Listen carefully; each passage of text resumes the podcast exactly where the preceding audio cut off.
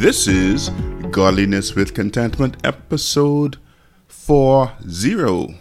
Big 40. Yeah. Well, my name is Keno Hanna, and I'm here to have a conversation about how to win with money from the Bible's perspective. I believe it is possible for Christians and people of faith to reach financial independence. And you can expect one episode from me per week. And during that time, I want to help myself and you to see what the Bible has to say about handling money or wealth. I am currently on a journey through the Bible and I'm looking at some of the wealthy people in the Bible who are people of God. I will miss some and I will hit some. This is the, I believe this is the eighth installment, and today we look at the wife of noble character found in Proverbs 31. So I'm not going to, in previous um, episodes like this, I would read a portion of the scripture. I can, but it's quite a bit. And so what I've done is kind of summarized, I kind of go through the things that it talks about as it talks about this wife of noble character.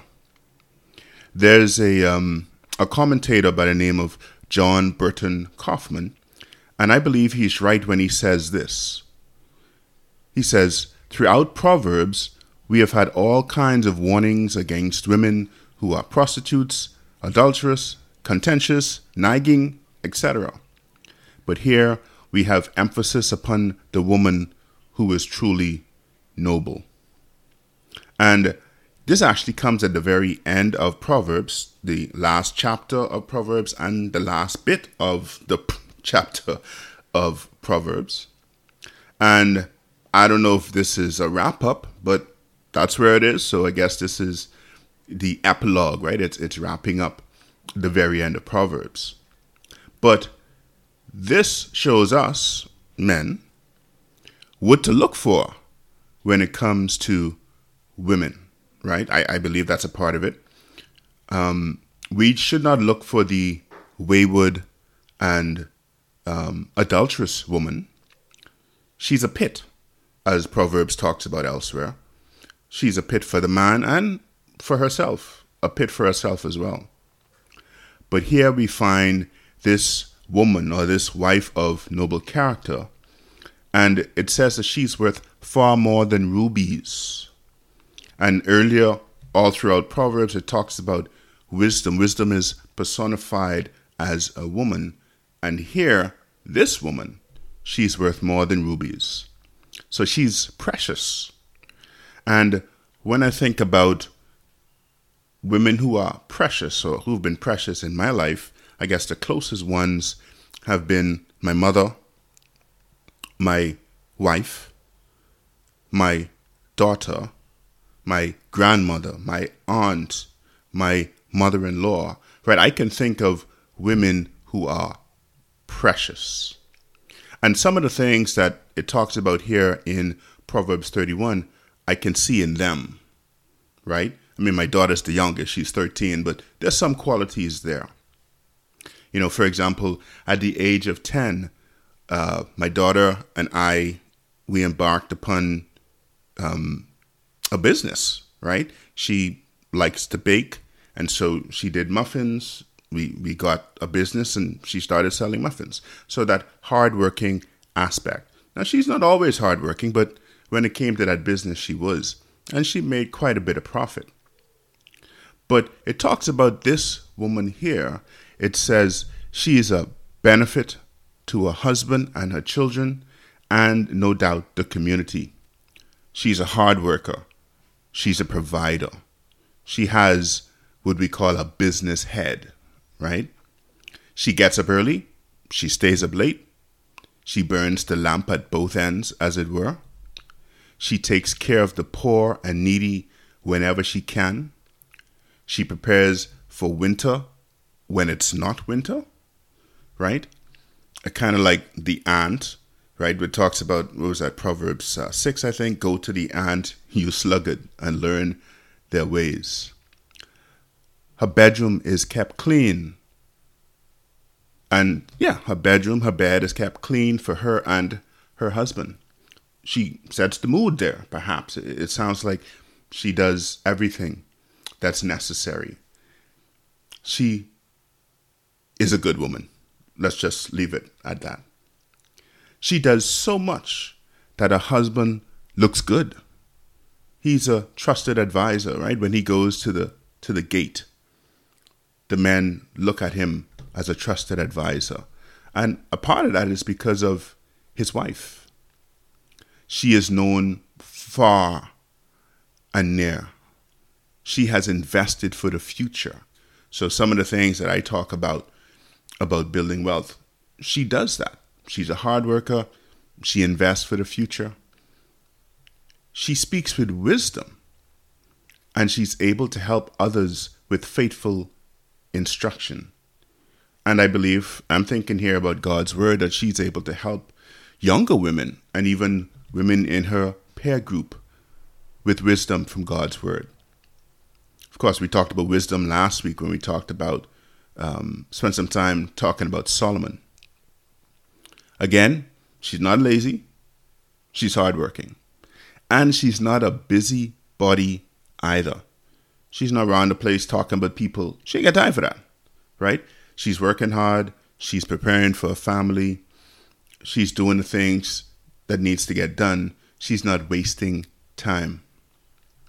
And then towards the end, in fact, let me see if I, I'm going to read this piece because I believe that for me, this is something that I need to practice more of. And then it says in verse 28, I'll read 28 and 29. Her children arise and call her blessed. Her husband also, and he praises her. And listen to what the husband says. And perhaps the children, but definitely the husband. In verse 29, many women do noble things, but you surpass them all. So this is where, you know, those of us uh, husbands and children of women like this, we're supposed to let them know. We're supposed to praise them. Right? We need to honor them and praise them, these women, for who they are and what they do. God has blessed her, them, and she in turn blesses others. But I know once a year, you know, there's Mother's Day, and that's kind of the time when the world says, okay, well, let's uh, honor mothers.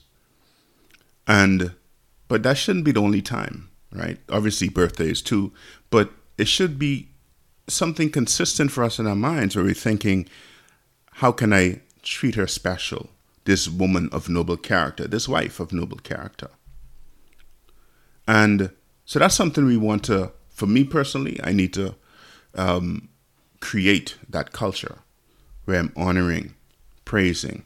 Like I said, well, my mother is gone, unfortunately, at this point, but my wife, my um, my mother-in-law, these wives of noble character, and other women that I know who exemplify what this Proverbs talk about, Proverbs 31. So she may be charming or beautiful, but most importantly, she fears the Lord. This is the real deal, right? Because as men, we could focus on the good looking woman. But sometimes that's how we get ourselves in plenty trouble. She may look good, but she may be that wayward woman or the adulteress, and you know, we end up in the pit. So we don't want that. And I'm not saying this wife of noble character doesn't look good on the outside, but most importantly, she looks good on the inside. And she does the things that shows that she looks good on the inside. So, but imagine this, right? So, this is your wife. She looks good on the outside. She looks good on the inside. Again, let's praise her. She's doing work every day. She's not gossiping. She's not a busybody. She's not nagging you, right? You don't have to go on the rooftop to get away from her or hang out with the boys all night. No, no, no. She is this woman, and we need to honor her for that.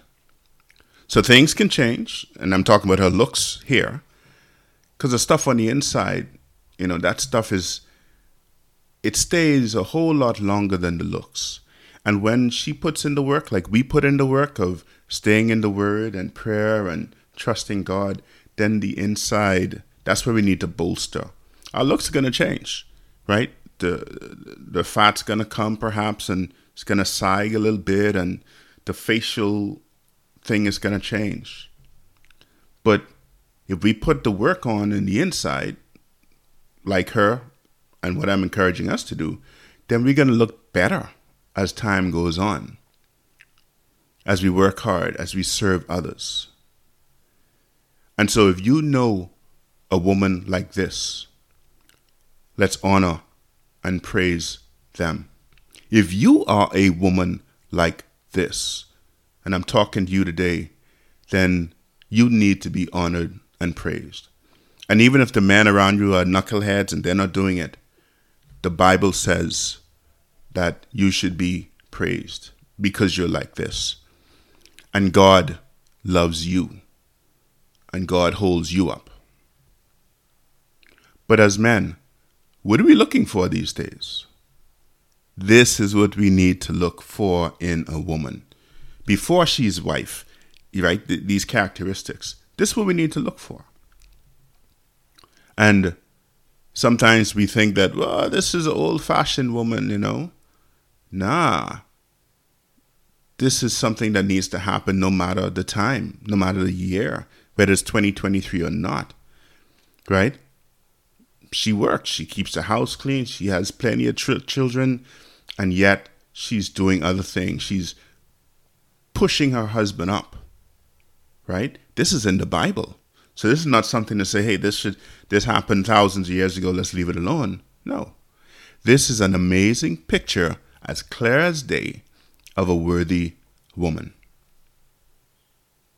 And so you see some worthy women today, tap them, give them a hug, let them know you love them. And this is all I have for you today, talking about this worthy woman, this wife of noble character. Join me next time when we take a look at King Hezekiah. Also, please invite your friends and family to listen to the podcast. Tell them search for godliness with contentment wherever they listen to podcasts. There's Google and um, Apple and TuneIn and Spotify, etc., etc. This is Kino Hana signing off saying, check you later.